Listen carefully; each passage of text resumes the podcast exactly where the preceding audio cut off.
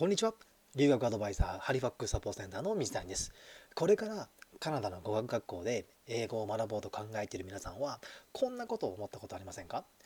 カナダの語学学校の授業ってどんな感じなの？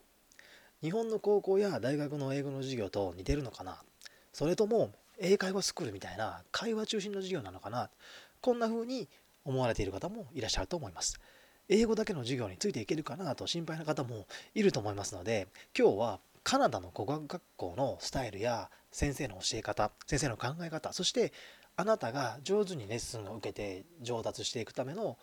コツをご紹介したいと思います。もう20年ぐらい前になるんですけども私も初めてカナダの語学学校に帰った時は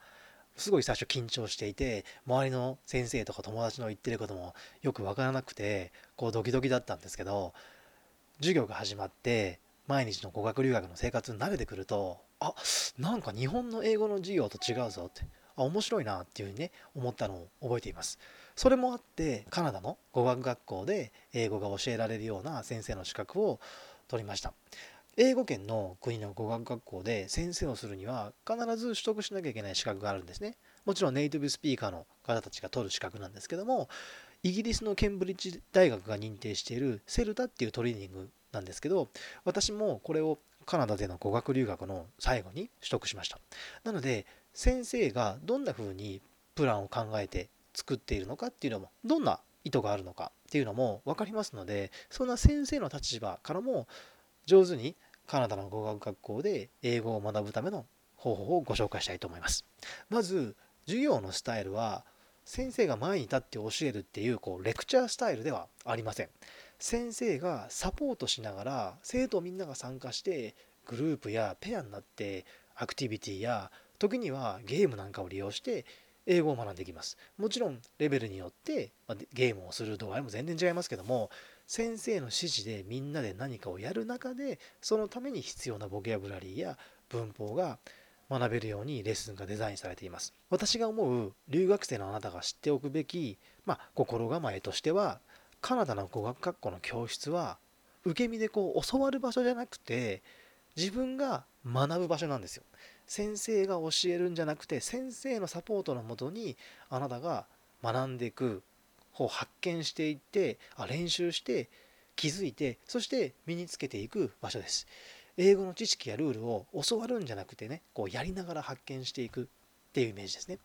ここで大切なコンセプトを伝えるために2つの英単語をご紹介しますね。それが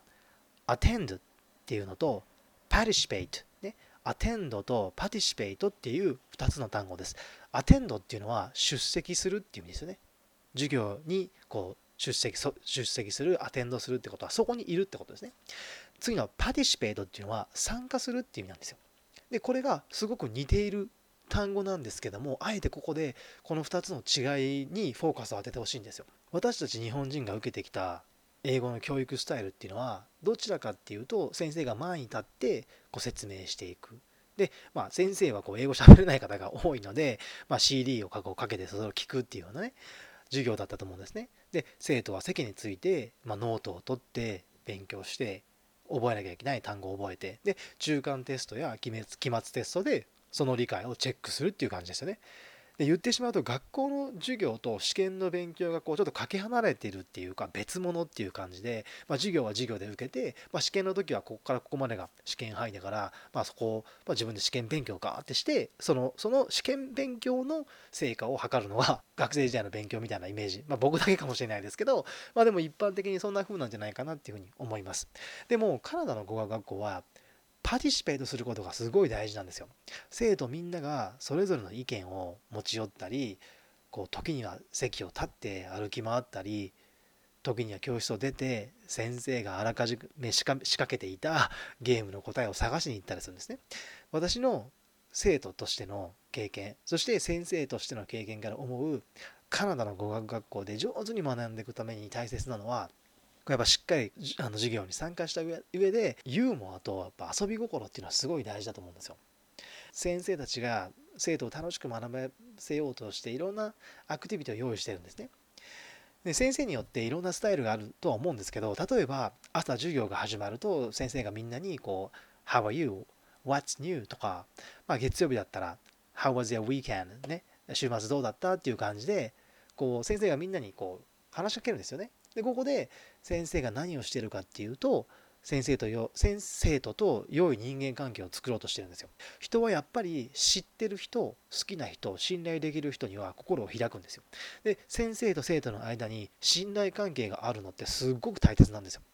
やっぱり信頼できる人安心できる人から言われたことって信じられるので、まあ、説得力がありますよね。逆の場合をイメージしてもらうと分かりやすいと思うんですけど知らない人 嫌いな人信用できない人から言われたことはやっぱ疑ってしまいますよね。本当に合ってるの？みたいな。だからレッスンの最初の時間やこう休憩時間に、ま、時間をとって普段の生活のことだったりその生徒さんについて聞いたり、まあ、時にはもちろん自分のことも伝えて少しずつ信頼関係っていうのを築いていくんですね。さらにはその日のレッスンのトピックに向けて生徒の興味を引くように会話を導いていくんですよ。なので授業の最初に遅れていくと先生の予定も狂いますし大事な導入が抜けちゃったりするんですよ。で僕の経験の中でああ面白いなさすがだなと思ったのはあのカナダの東海岸のハリファックスで語学留学をしてた時なんですけど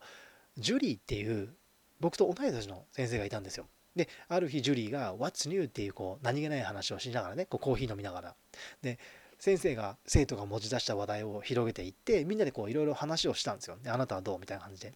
その中で一人のクラスメートの女の子が前の日がホストマザーの誕生日だったんですけど誕生日を知らなくて、まあ、プレゼントを買ってなかったんですね。で、一人暮らしのマザーですから、こう自分から今日は誕生日なんてこう言わなかったみたいで、何もなく、まあ、普段通り時間が過ぎていったんですよ。で、夜、ホストマザーの娘さんから電話があって、すごく嬉しそうにしてたから、えどうしたのかなと思って聞いたら、誕生日ってことが分かったそうなんですよ。で、その子も、ああ、すごいいつもね、もう長く、もう半年ぐらい住んでた子で、いつもすごいお世話になってる子なんで、うわ誕生日ぐらい聞いておくべきだったっていうね話をしたんですよ。その話をしながらジュリーがみんなに「あなただったらどうする?」とでどうするべきだった？みたいな話をしてたんですよ。で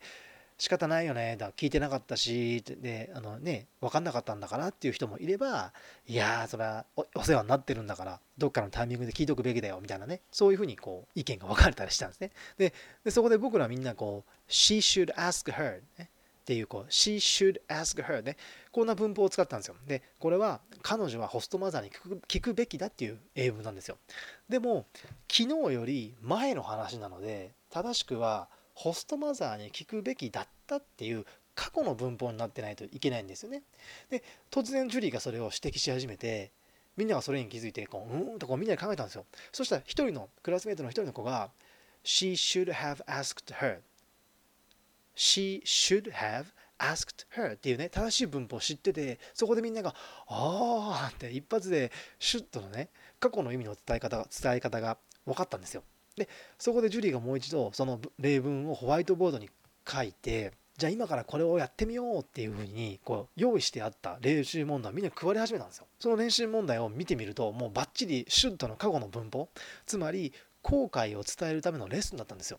でも僕はもうそれ見てびっくりしちゃってえこれ今その何気ない会話から出てきた文法で最初からこういう風になるようにデザインしてあったんだっていうのをすごい感心したのを覚えてるんですよ。でやっぱそのレッスンのことはすごい覚えてるのでやっぱシュッドの加工の使い方とかあの、まあ、そこからねあの派生して should have, could have, would have, might have っていうのはすごくなんかスッと入ってきたのをよく覚えてます。こんな風にアテンドだけして出席だけして、まあ、他の生徒さんが喋ってるのを聞きながらああ早く授業始まらないかなってこう聞いてるだけじゃなくて自分も参加していくっていう気持ちと姿勢がすっごい大切なんですよね。 attend だけじゃなくて participate することが大事。 participate を詳しく言うと体だけじゃなくて意識と注意がそこに向かっているっていうことです。先生が用意したアクティビティとかペアワークなんかもしっかり参加することによって得られるものはどんどん大きくなっていきます。今まで私たちが日本でやってきた勉強だけが学びのスタイルではないんですよね。ユーモアや遊び心そしてやっぱ好奇心を大事にして語学学校の授業の一つ一つを大切に受けていただいて英語の上達につなげてほしいなと思います。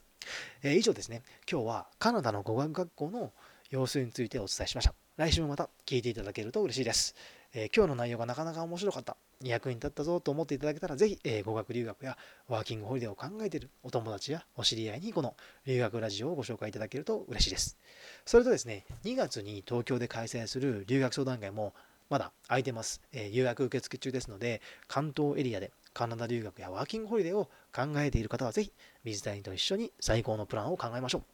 それではまた次回、留学アドバイザー、ハリファックスサポートセンター水谷でした。